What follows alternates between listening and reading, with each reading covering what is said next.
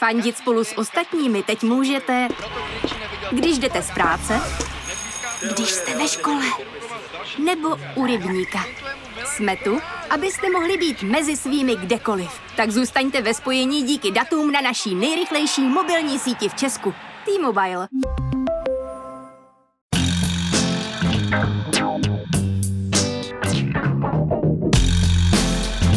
Právě jste si zapnuli stopáž. Páteční podcast z pravodajského serveru Seznam zprávy. Mé jméno je Jan Kordovský a tenhle týden mě úplně zničila informace, že obří radioteleskop Arecibo v americkém Portoriku bude po dvou nedávných nehodách zcela zdemolován. Nádherná technická stavba, která 57 let trpělivě hledá mimozemšťany, by si zasloužila trochu hezčí osud. Slovy Foxe Maldra, I want to believe. Ale kromě toho jsem se tenhle týden bavil s politoložkou Kateřinou Smejkalovou o proměnách sociálních sítí během posledních pěti let i o tom, jak ovládají naše nejen politické chování. Ale ještě předtím jsem pro vás vybral přehled těch, alespoň podle mě, nejzajímavějších zpráv z uplynulého týdne.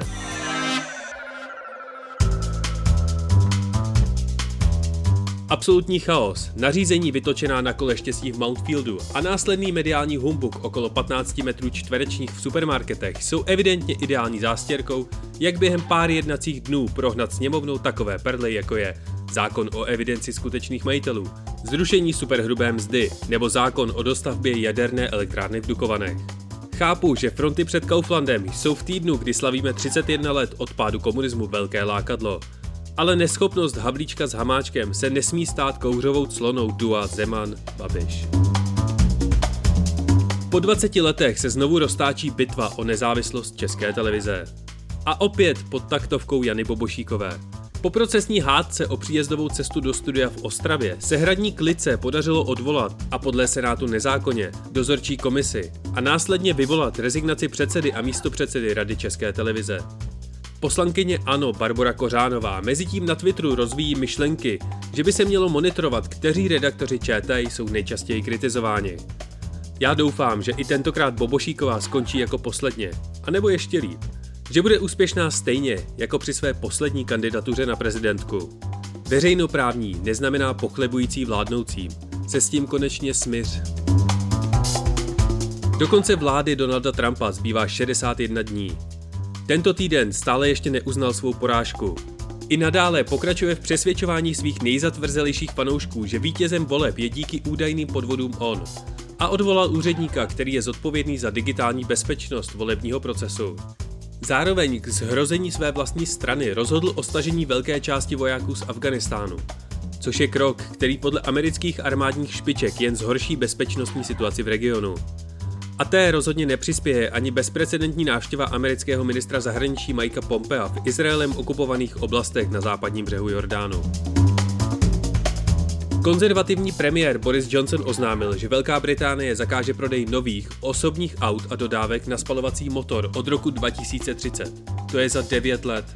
Od roku 2035 se nebudou smět prodávat dokonce ani hybridní vozidla. Nejblíže je s podobným zákazem aktuálně Norsko, které stanovilo datum přechodu na elektrický pohon na rok 2025.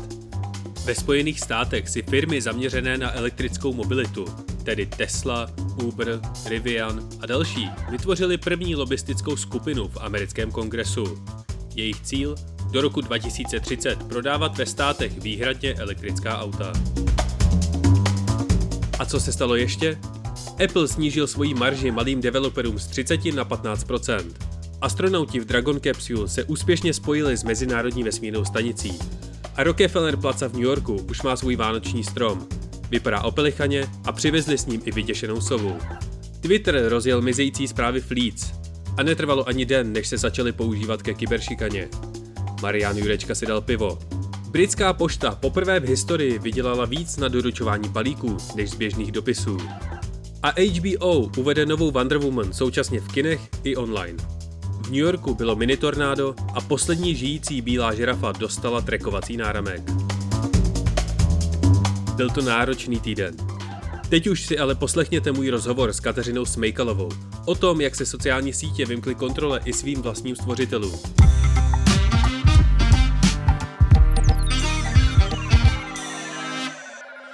Na sociální sítě útočí v USA jak pravice, tak levice. První tvrdí, že jsou cenzurovány jejich názory, druzí, že platformy málo bojují s dezinformacemi a poskytují prostor k organizování ultrapravicových skupin. V zásadě se všichni shodnou jenom na jednom, že Facebook, Twitter a Google mají až moc velkou moc. Na to, jak se sítě proměnily za posledních pět let, jak mění naše životy, nebo jak velkou roli hrají v našem politickém rozhodování, se budu ptát politoložky a publicistky Kateřiny Smejkalové. Díky, že jste přijala pozvání do stopáže. Za pozvání děkuju. Jak podle vás sítě změnily naše vnímání světa od těch posledních amerických voleb v roce 2016? Eh, tak já si myslím, že skutečně ty volby v tom roce 2016 eh, v Americe byly eh, nějakým milníkem ve vnímání sociálních sítí, respektive tedy ve vnímání toho, jak skrze ně vnímáme svět. Jednak vlastně s těmi volbami americkými v roce 2016 byl spojen ten skandál z Cambridge Analytica a s tou vlastně velmi sofistikovanou personalizovanou politickou reklamou či, či kampaní. A pak taky ty volby v roce 2016 byly poznamenány tím formálně ne zcela mm, prokázaným na konci, ale fakticky v podstatě jasným ruským vměšováním se do těch amerických voleb. To znamená, myslím si, že to byl nějaký milník v tom, kdy jsme si skutečně uvědomili, jak ty, jak ty sociální sítě jsou důležité a také, že skutečně v mnoha ohledech jsou problematické. Já si myslím, že do té doby ještě tak jako panovalo takové to naivní taková ta naivní představa, s kterou vlastně ty sítě byly spojeny na začátku, že to bude nějaký významný demokratizační element, že, že, že velmi té veřejné debatě eh, prospěje, že prospěje k tomu, že určité marginalizované skupiny v té společnosti dostanou uh, svůj hlas. A tam myslím, že skutečně ten rok 2016 byl ten předěl, kdy uh, jako všem uh, se, se ukázalo, že to takhle bez zbytku asi, asi nebude. Samozřejmě, že od té doby je naše vnímání světa ještě víc utvářeno těmi sociálními sítěmi se všemi těmi jejich funkčními logikami, ke kterými se v průběhu toho rozhovoru předpokládám dostaneme. A to už jen čistě početně. Ty, ty počty těch nejvýznamnějších sociálních sítí nadále rostou. Facebook už jich má globálně přes 2,7 miliard a přidávají se také, také nové sítě. Jejichž funkční logiky si myslím, že jsme zatím zvládli rozkrýt ještě méně než uh, ty funkční logiky těch klasických sociálních sítí.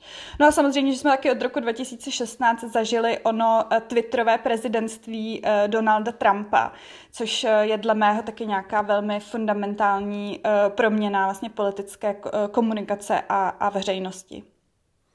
Od toho překvapivého vítězství Trumpa v roce 2016 tak byla jedna z hlavních témat nebo debat nějaká proměna a reakce sociálních sítí na právě tuhle tu situaci, která nastala. Jak se za tu dobu od toho Donaldova zvolení sociální sítě proměnily? Reagovali nějak na ty problémy, které jste třeba zmiňovala? Už jsem říkala, že ten rok 2016 byl skutečně zlom a myslím si, že tedy jak ty sociální sítě samotné, tak ta veřejnost si nejpozději od těch amerických voleb uh, uvědomili, že skutečně už není uh, udržitelné to tvrzení, kterým oni se zaštiťovali uh, do té doby bez výhrady, ale do jisté míry se jim tedy zaštiťují pořád, k tomu se taky dostaneme, že by byly pouhými uh, nástěnkami ale došlo tam skutečně k uvědomění toho, že oni ten obsah prostě musí nějak uh, filtrovat uh, či, či moderovat, protože jinak uh, by to byla prostě záplava bullshitu a, a, a, a propagandy a, a nenávistných komentářů a tak dále. Zároveň ale toto uvědomění zůstává problematické, protože de facto ty sociální sítě jsou pořád soukromým prostorem, kde neplatí vlastně de facto právo, Eh, ale nějaké ty zásady užívání těch jednotlivých sítí, ta rozhodování o tom, co filtrovat, jak to filtrovat, co moderovat, jak to moderovat, jsou vlastně laická eh, a taky nahodilá, eh, napůl ruční, napůl automatizovaná, vysoce netransparentní pro nějakou kontrolu zvnějška, třeba i vědeckou. A navíc ty sociální sítě jsou nadále, jak už jsem říkala, soukromé prostory. Oni jsou výdělečnými firmami a ten způsob vydělávání peněz jde vlastně do jisté míry příliš proti tomu zájmu něco moderovat. K tomu se ještě asi taky dostaneme. To znamená, eh, sice jsme si už uvědomili, že sociální sítě jsou, jsou problém, jsou potenciálně velký problém, eh, hrají velkou roli, ale ten fundamentální problém, co tedy vlastně s nimi, ten zůstává a moc se neví, moc se neví co, co s ním. Podle vašeho názoru může Facebook nebo mohl prostřednictvím těch svých nástrojů ovlivňovat volební chování svých uživatelů? No tak uh, určitě v tomto ohledu se zmiňují nějaké ty nejobecnější funkční logiky uh, těch sociálních sítí. To znamená, ty sociální sítě nám uh, filtrují, jak svět vnímáme. Tím krajním případem je skutečně Twitter Donalda Trumpa a fakt, že zřejmě mnoho jeho fanoušků a, a voličů a příznivců už vlastně kromě toho nesleduje moc žádné jiné kanály. Mm. Samozřejmě potom v této přímé komunikaci přes sociální sítě chybí nějaká moderující, do kontextu zasazující kritická uh, instance, jakou uh, byly v minulosti klasická média. Ten obsah, který na těch sítích vidíme a sledujeme, je vysoce personalizovaný, což asi ne všichni si uvědomují. Je tam ta otázka toho uzavírání se do, do bublin, byť už je částečně spochybněná a zároveň je otázka, jestli jsme se předtím, než e, existovaly sociální sítě, do, do bublin neuzavírali. Já si myslím, že jsme se do nich uzavírali taky, ale možná nebyly tak, tak, tak jasně ohraničené a tak mm, jako všudy přítomné, jak jsou teď na těch sítích. Kvalita těch zdrojů na sociálních sítích není zaručená, získávají vliv uh, uh, takový pochybní influenceři, kteří vlastně mají hlavně to charisma, ale nemají jako nutně žádnou kompetenci nebo vzdělání na to uh, zprostředkovávat um, politiku. To znamená určitě už jenom toto přispívá k nějaké proměně toho kvazi veřejného prostoru, ve kterém se odehrává politická diskuze. A tam je jasné, že to eh, dost dobře nemůže bez důsledku pro politiku eh, zůstat. Eh, obecně se také má za to, že ty sociální sítě pohání něco, čemu se říká politika spektáklu. To znamená, že v té politice i vlivem sociálních sítí daleko méně přestává jít o nějaké obsahy, o nějakou věcnou debatu, ale je to čím dál tím víc o, o charizmatu a o dobrém PR, což je asi taky věc, která uh, není uh, věc úplně jako beze všeho pozitivní. No a svědomím tohodle a po těch předchozích zkušenostech, jak moc se ty jednotlivé sociální sítě, hlavně teda Facebook a Twitter, snažili omezovat dezinformace a manipulace před těmi letošními americkými volbami? No tam bylo určité, určitě až jako hmatatelné, že ty sítě mají opravdu velký strach zejména tedy Facebook a Twitter. Mně to trošku přišlo jako nějaký Frankenstein moment, eh, že, že vlastně, jako kdyby se ti jejich stvořitelé skutečně jako s poslední platností uvědomili, jako co, co to teda vlastně technologicky stvořili a co to, k čemu to jakoby může v krajním případě vést, protože vlastně ta situace před těmi letošními americkými volbami byla obrovsky polarizovaná, a panovalo, možná ještě do jisté míry panuje nebezpečí, že dojde k nějakým až skoro ozbrojeným konfliktům uh, o ten výsledek těch voleb. No a ty sociální sítě si podle mě docela správně uh, říkali, že by právě oni mohly být těmi kanály k organizování těchto, těchto protestů a ozbrojených konfliktů a sociálních uh, nepokojů. To znamená, sociální sítě mm, se na ty volby připravovaly dlouho dopředu, údajně i za podpory amerických bezpečnostních uh, služeb.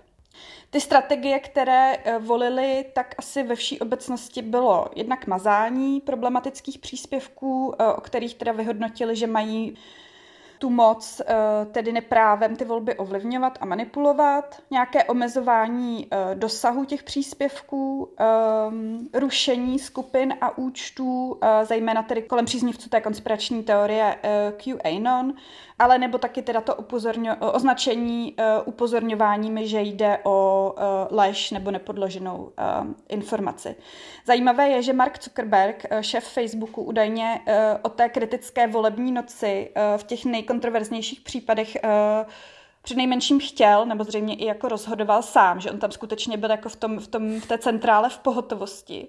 A to teda dle mého je nějaký obrázek toho všeho, co je vlastně špatně že tady je nějaký, jako do jistý míry teda vlastně samozvaný, že jo, bychom použili eh, to, to v Česku zprofanované rčení, nikým nevolený, jako člověk, který tam teda o té volební noci uh, sedí a jenom jako z titulu toho, že měl někdy nějaký dobrý nápad a teďkom uh, teda sedí uh, v čele této uh, obrovské výdělečné uh, společnosti, tak vlastně rozhoduje o tom, co se o té volební noci bude dít, ke komu budou proudit jaké informace uh, a tak dále.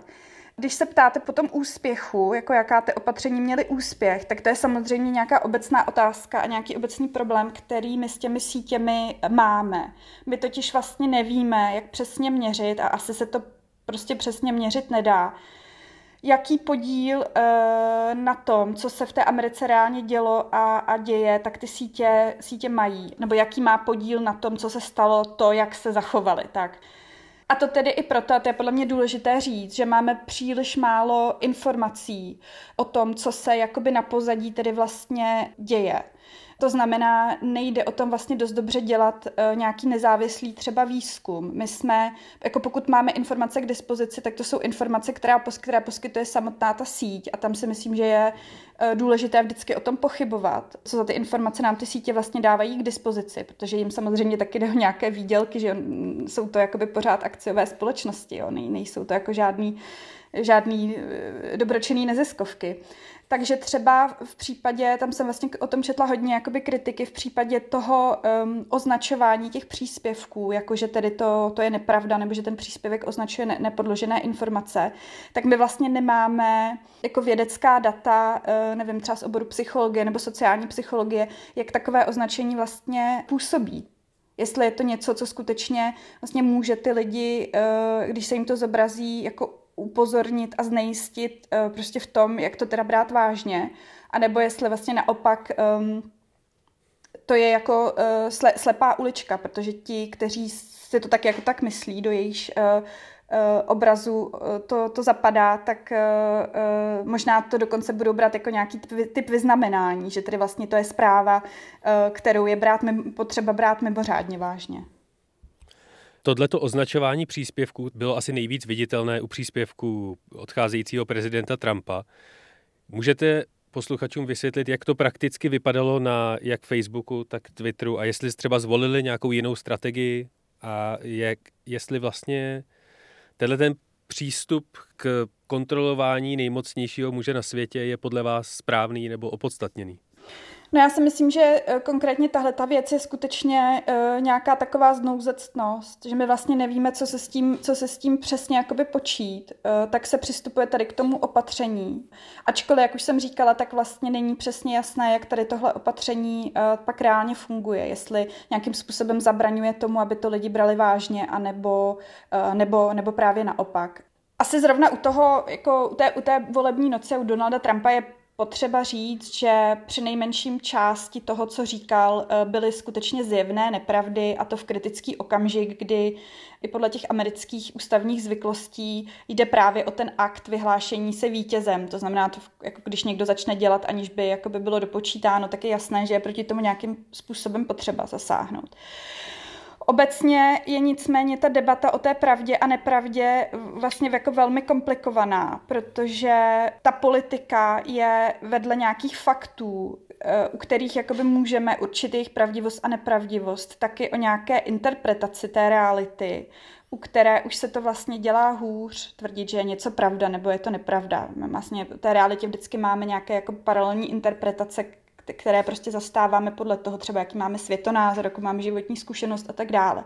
Na sociálních sítích se ale taky objevuje třeba, třeba satyra a tak dále. To znamená tam jako skutečně ta obecná otázka, jak vlastně toto uh, rozlišovat a také samozřejmě, kdo by to tedy uh, měl dělat, protože zatím v těch demokratických společnostech jsme sázeli na to, že v případě nouze to dělají soudy um, a nějaký právní odborníci, kteří se teda jakoby vyznají a dokáží to jakoby rozebrat z toho právního hlediska a najednou Eh, vlastně to dělají sociální sítě, nepoučení právní lajkové, kteří tam pracují v těch jejich fact-checking odděleních, nebo teda v krajním případě Mark Zuckerberg.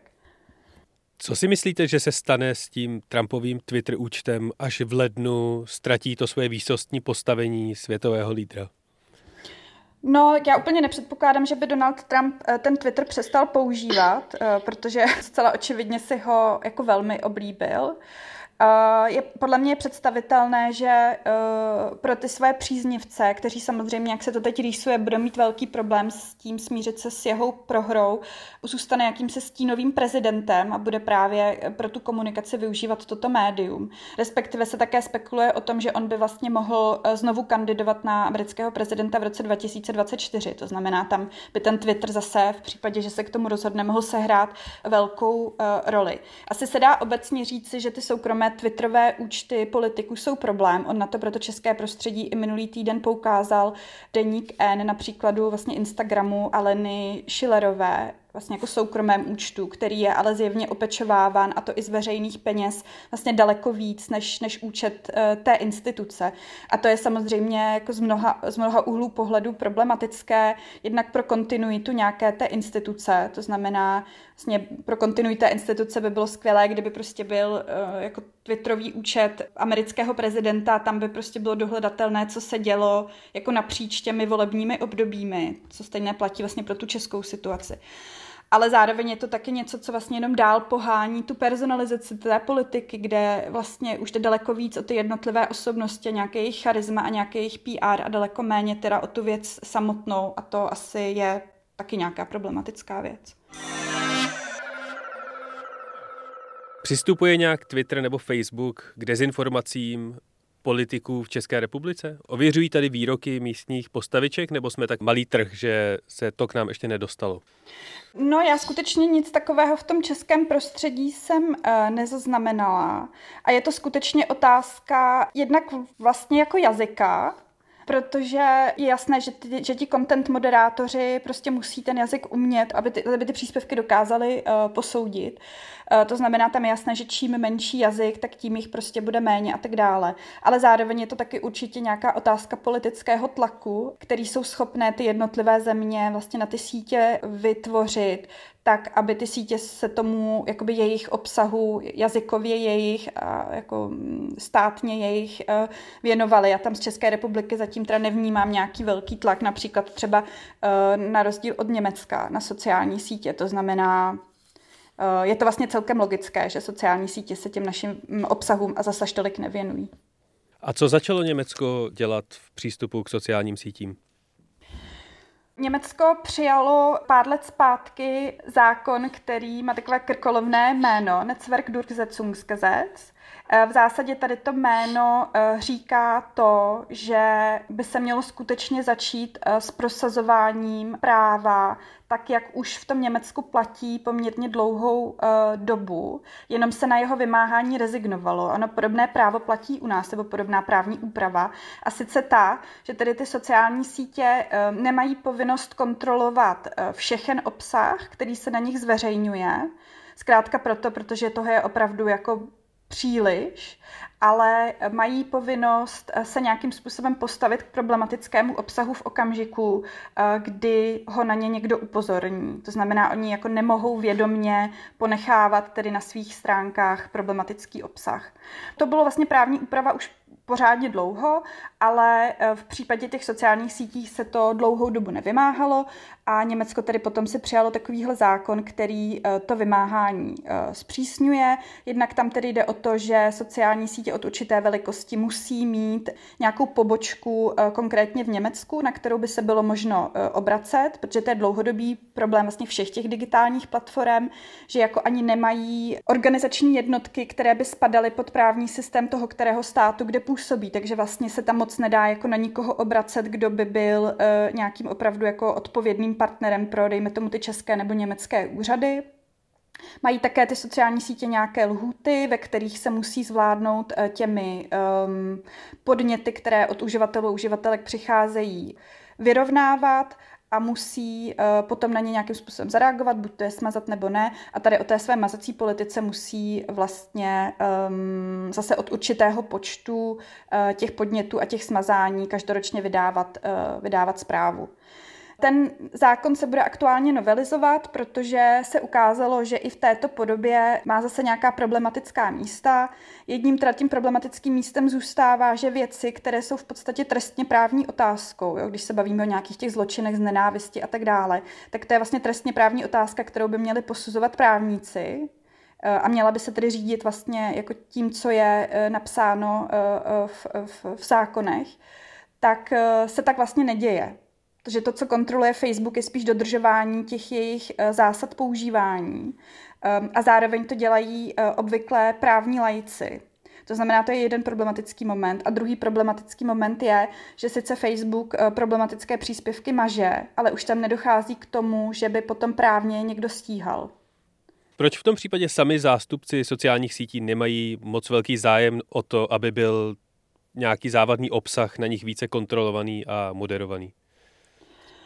Já bych řekla, že oni ho jakoby mají a nemají. Já si myslím, že nakonec uh, ti zástupci sociálních sítí jsou jako v pohledu na to, teda co, co stvořili vlastně podobně ambivalentní jako, by, jako my pozorovatelé, my uživatelé a prostě zbytek společnosti. Oni podle mě na jednu mm-hmm. stranu jakoby vidí, že stvořili jako něco velmi problematického, pro co vlastně nebude jako jednoduché najít uh, prostě nějaké jako dobré, užitečné uh, jako řešení, aby se omezily teda ta, ta, ta negativa.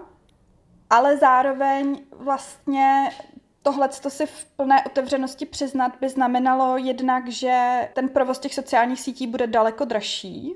Tam je vlastně potřeba si uvědomit, že ten provoz těch sociálních sítí je vysok, vysoce zisková záležitost. Že? Tam platí takové ty síťové efekty, které znamenají, že sice ta infrastruktura jako taková uh, úplně levná není, ale každý dodatečný její uživatel už vlastně skoro nic nestojí. Mm, to znamená, je to vlastně jakoby velmi lukrativní uh, biznis, akorát on je lukrativní jenom v okamžiku, kdy není potřeba zaměstnávat uh, nějaké jakoby armády content managerů, právníků a tak dále. Jo, to znamená, jako každá další regulace vlastně výrazným způsobem narušuje ten biznisový model, a zároveň vlastně jako mění charakter těch sociálních sítí, protože oni nikdy neměli být nějaká média, oni eh, jako v tom, v tom tradičním slova smyslu, oni nikdy neměli ten, ten záměr být, být noviny eh, eh, nebo, nebo televize, které podléhají daleko, daleko větší regulaci. To znamená, podle mě jsme aktuálně svědky toho, jak i ti jejich šéfové jsou vlastně rozpolcení mezi tím, že prostě sami vidí, že je něco potřeba dělat, ale zároveň neví jak, a zároveň vlastně úplně jako nechtějí, protože by se to hrozně prodražilo. No a víme vůbec, jak přesně je ten obsah na sítích vyhodnocován a moderován v tuhle chvíli? Nebo je to nějaký black box, do kterého vůbec nikdo nevidí? A ještě by mě zajímalo, jakou porci z tohohle zařídí algoritmy a nějaká umělá inteligence a kolik z toho moderuje nějaký fyzický, opravdový, reálný člověk. No já si myslím, že to, to, to slovo, které jste použil, black box, to vyjadřuje jako velmi dobře. To je vlastně ten zásadní problém, že sociální sítě se vlastně k tomu, co se děje v těch jejich vnitřnostech, chovají jako k biznesovému tajemství a nevíme o tom v podstatě nic. To moderování toho obsahu, to jste vlastně taky řekl správně, že to se, to se koná částečně automatizovaně, algoritmicky a částečně to dělají uh, lidé. Zase o tom toho nevíme příliš. Eh, já znám třeba z toho německého prostředí takovou kauzu asi tři nebo čtyři roky zpátky, eh, kdy vlastně eh, týdeník Die Zeit odhalil, jako kdo jsou teda ti lidé a v jakých pracují podmínkách, kteří dělají tady ty content managery Facebooku. Ono se od té doby už asi něco změnilo a snad i zlepšilo tady po tom odhalení, ale vlastně tehdy to bylo úplně zničující, protože se ukázalo, že to jsou vlastně lidé nekvalifikovaní, lidé jako prekarizovaní, kteří vlastně musí zvládat zvládat eh, se prokousat tolika těmi příspěvky, že tam určitě nejde mluvit o nějakém mm, pečlivém prostě zvažování. Do toho je otázka zvažování podle čeho, protože oni mají k dispozici teda jenom zase ty zásady uh, Facebooku a to prostě není právní dokument, že jo? To, to jako jsou nějaký jakoby libovolný prostě eh, pravidla, který se stanovil Facebook sám, jo takže tam jako u těch lidských content manažerů jako nejde hovořit o nějaké prostě jakoby pečlivé kvalifikované práci. Takže na jednu stranu by se chtělo říct dobře, tak by asi bylo dobře, kdyby čím dál, nebo kdyby jako co nejvíc z toho teda převzali algoritmy, ale tam narážíme na, zase na jiné problémy, jo, protože algoritmy tedy vlastně nejsou um, jako neutrální, je známo to, že algoritmy jsou vlastně vyšinuté spousty různých směrů, protože se učí na datech, která jako obsahují vlastně všechna ta skřivení, ty nerovnosti, které v té společnosti máme. To znamená, s algoritmy vlastně máme taky podobný problém a taky to řešení není optimální. V roce 2020 jsme několikrát mohli vidět zástupce těchto těch big tech sociálních sítí v americkém kongresu, kam si je pozvali kongresmeni a senátoři. Proč si vlastně ty zástupce sociálních sítí politici zvou a k čemu tyhle ty jednání můžou vést? Tak určitě je to součást nějakých snah jednak tu logiku vůbec uh, pochopit a najít potom nějakou adekvátní uh, regulaci. To znamená to, že si je mhm. zvou, uh, podle mě ještě zase není tak pozoruhodné, spíše pozoruhodné, jak pak ta slyšení uh, vypadala, uh, že jo, to bylo takové jakoby docela absurdní divadlo místy, na kterém se teda velmi dobře ukazovala trochu nějaká, řekla bych, bezradnost, ale zároveň jako cyničnost eh, a vlastně i arogance tedy těch zástupců těch sociálních sítí. Eh, to už by možná zase bylo trochu jinak, protože přece jenom už zase se konaly ty další americké volby a tak dále, tak už možná by aspoň třeba tak arrogantní nebyly, těžko říct. Ale co mě teda na tom uh, zarazilo též, nebo jako by mi přišlo pozoruhodné, tak vlastně byl ten, ta průrva mezi tím, jak vlastně málo ti zákonodárci tomu jako rozumí, co se na těch uh, sítích děje, protože oni vlastně pokládali otázky, které by jako rozhodně neměl pokládat regulátor, ty by podle mě neměl pokládat ani poučený uživatel těch sítí, na, na tož někdo, kdo má nějakou ambici to regulovat. Tam prostě bylo jasné, že oni vůbec jakoby nechápou uh, ty logiky funkční uh, těch sítí. A je otázka, co teď si se sociálními sítěmi počne uh, Joe Biden. Já se trochu obávám, že uh, on už jenom čistě tím, z jaké je vlastně generace a jako na, jakou, na jaký typ politiky je uvyklý, tak se obávám, že bude mimořádně uh, bezradný v tom, co si s těmi sítěmi počít. Samozřejmě to bude záviset trochu na tom, jak dopadne to celkové zhodnocení uh, role sociálních sítě, sítí u těch letošních voleb, uh, jestli tam vlastně vznikne nějaký mimořádně silný podnět k tomu, aby se postoupilo v té regulaci o krok dál. A taky samozřejmě, jakými lidmi se, se obklopí, protože samozřejmě to prezidentství není jenom o tom jednom člověku, ale o, o celých týmech a nějakých uh, většinách v těch institucích a tak dále. Mně osobně přijde, že se GAFA, teda Google, Amazon, Facebook, Apple, že si tyhle firmy chovají jako nějaké ropné giganty na začátku 20. století, že absolutně nejsou regulované, jsou to dominantní korporace, které sedí na té vlastně nejdůležitější komoditě své doby. A i ty ropné korporace se podařilo do jisté míry nějak regulovat a skrotit. Čeká nás podle vás něco podobného i s těmi technologickými giganty? Jako na jednu stranu se tady tenhle ten příměr nabízí a ono to skutečně je tak, že ta regulace obvykle teprve reaguje na nějaký vývoj, že vlastně málo kdy se zvládne jako regulovat něco nějak jako dopředu to si myslím, že nyní platí o něco, ještě o něco víc, protože ten vývoj s těmi sociálními sítěmi byl vlastně obzvlášť, uh, obzvlášť rychlý a obzvlášť překotný. Když si to představíme, tak, tak uh, třeba Instagram slavil letos teprve 10 let uh, od svého založení a je to vlastně úplně jako nepředstavitelné, nebo konec konců i ten Facebook, tam je vlastně úplně jako nepředstavitelné, že ještě v roce 2005 jsme vlastně jako nevěděli, co to je, že jo, protože ty sítě částečně vůbec neexistovaly. Takže jako je to možné a trochu to k tomu spěje. Je vidět, že ten tlak je na to čím dál tím větší i v té Americe, která se podle mě dlouho tomu, tomu bránila, v Evropě tak jako tak, ale podle mě tam pořád zůstává ta bezradnost, jak vlastně teda ty sociální sítě regulovat tak, aby to dávalo nějaký smysl protože jako hodně se třeba mluví o tom jejich takzvaném rozbití, protože to byl ten antimonopolní nástroj z toho takzvaně starého světa, o kterém vy jste tak mm-hmm. trochu mluvil. Ale to vlastně v případě těch sítí vůbec nepřichází v úvahu.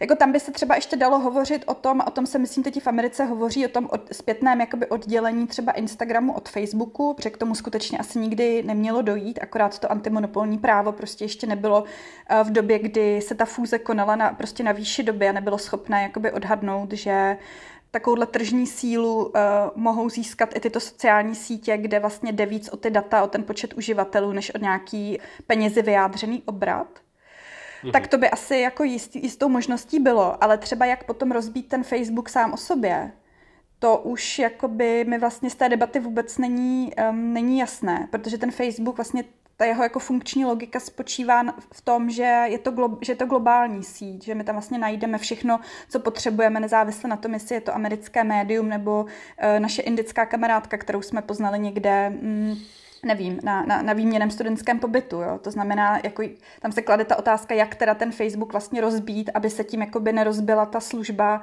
ta služba jako taková. My se tady bavíme o dezinformacích, korporacích, manipulování voleb, dopady na politické rozhodování voličů, ale ty uživatelé na těch sítích jsou z nějakého, řekl bych, pozitivního důvodu. Jaká si myslíte, že sociální sítě přenášejí pozitiva? Tak eh, já si myslím, že určitě je to agregování informací eh, na jednom místě, protože skutečně jako v těch posledních letech jsme jako zažívali obrovskou nějakou jako demokratizaci, by se tomu asi dalo říct, kdyby tomu člověk chtěl dát ten pozitivní rozměr to, toho, jak se tvoří informace, jakými kanály vlastně ty informace proudí. Když si to vezmete, tak teď už v podstatě, a ono se to do jisté míry děje, každý, kdo má mikrofon, tak může jakoby nahrávat podcasty, každý, kdo má chytrý telefon, tak může um, jako natáčet, natáčet videa. To je jako něco, co tady třeba ještě před těma 15 rokama nebylo. A já vnímám ty sociální sítě z té uživatelské perspektivy vlastně jako nějakou nějaká možnost, jako jak se v tom jakoby vyznat a jak si to nějak jako poskládat všechno prostě do toho jednoho kanálu, mít to všechno na té jedné zdi, protože vlastně v tom množství už je v podstatě nereálné, aby si to člověk jakoby vyhledával, vyhledával zvlášť. Je to určitě o nějakém jako udržování těch mezilidských kontaktů, tak to je asi jakoby banální, eh, je to jasné, pomáhá nám to udržovat kontakty, eh, prostě vědět, čím se lidé zabývají, eh, i když jsme je třeba dlouho už fyzicky neviděli, právě protože to i třeba není možné, protože bydlí prostě na druhé straně um, země koule. A možná ještě s tím prvním bodem, s tím agregováním těch informací samozřejmě souvisí to, že ten algoritmický výběr, který nám ten Facebook nabízí, je jako z té uživatelské perspektivy vlastně docela dobrý. On má i ty stinné stránky, o kterých jsme se bavili, ale já mám třeba svůj Facebookový algoritmus docela ráda, protože uh, mám jakoby dojem, že mi skutečně předkládá ty věci, uh, které mě zajímají a že když se do určité míry na něj spolehnu, tak vlastně jakoby ten přehled o tom, co, co jakoby si myslím, že bych potřebovala vědět, tak mám, no.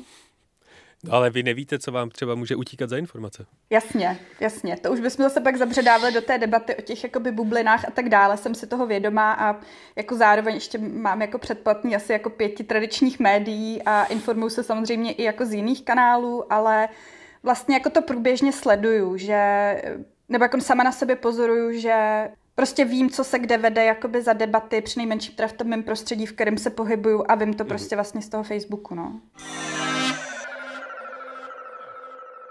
Kde můžou posluchači najít vaší práci? Jestli někde píšete, anebo jestli se dáte sledovat právě na sociálních sítích? Tomu tématu těch technologií se, se věnuju um, dlouhodobě a ne teda jenom těm sociálním sítím. My jsme vlastně nakonec uh, se jakoby moc nedostali třeba k problematice Google nebo Amazonu, což jsou vlastně digitální platformy, kde jako část těch funkčních logik je podobná, ale vlastně ta problematika je trochu jiná. O tom píšu teda zejména pro, pro Alarm, pro Deník referendum nebo pro, pro Salon práva.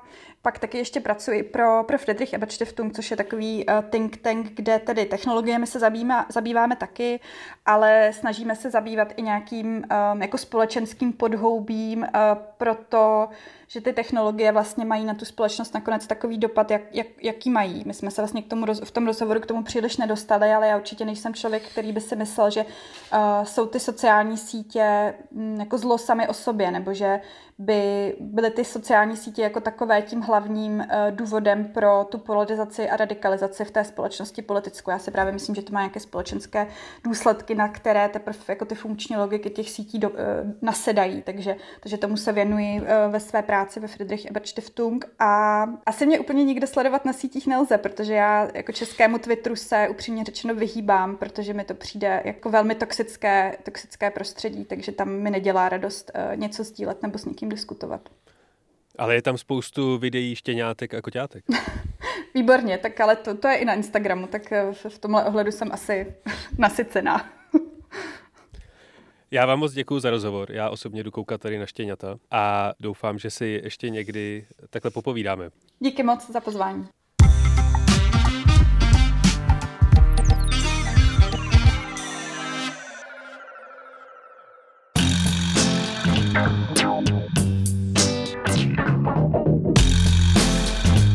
A to je pro tento týden opět vše. pokud jste dnešní stopáž doposlouchali až sem, znamená to, že jste buď usnuli, anebo vás musela alespoň trochu bavit. Budu rád, když na ní napíšete svůj názor na Apple Podcasts, nebo na Twitter s hashtagem stopáž. A jestli máte nějaké nápady na to, jak stopáž vylepšit, změnit, nebo koho byste v pořadu rádi slyšeli, můžete nám napsat na audio.seznam.cz. Loučí se s vámi Jan Kordovský, díky za poslech a příští pátek opět na Seznam zprávách. A náhodný fakt nakonec je zároveň i moje tajné přání. 18. dubna 1930 odvysílala rádiová stanice BBC své večerní zprávy slovy Dobrý večer, dnes je Velký pátek, nic se nestalo. This is the national program of the BBC. There is no news tonight, so until 9 o'clock, here is some music on record. Zbytek 15-minutového spravodajského bloku vyplnila hra na piano. BBC tak paradoxně ze dne, kdy nebyly žádné zprávy k odvysílání, vytvořila zprávu. Ale hlavně, představte si den, kdy se nic nestane.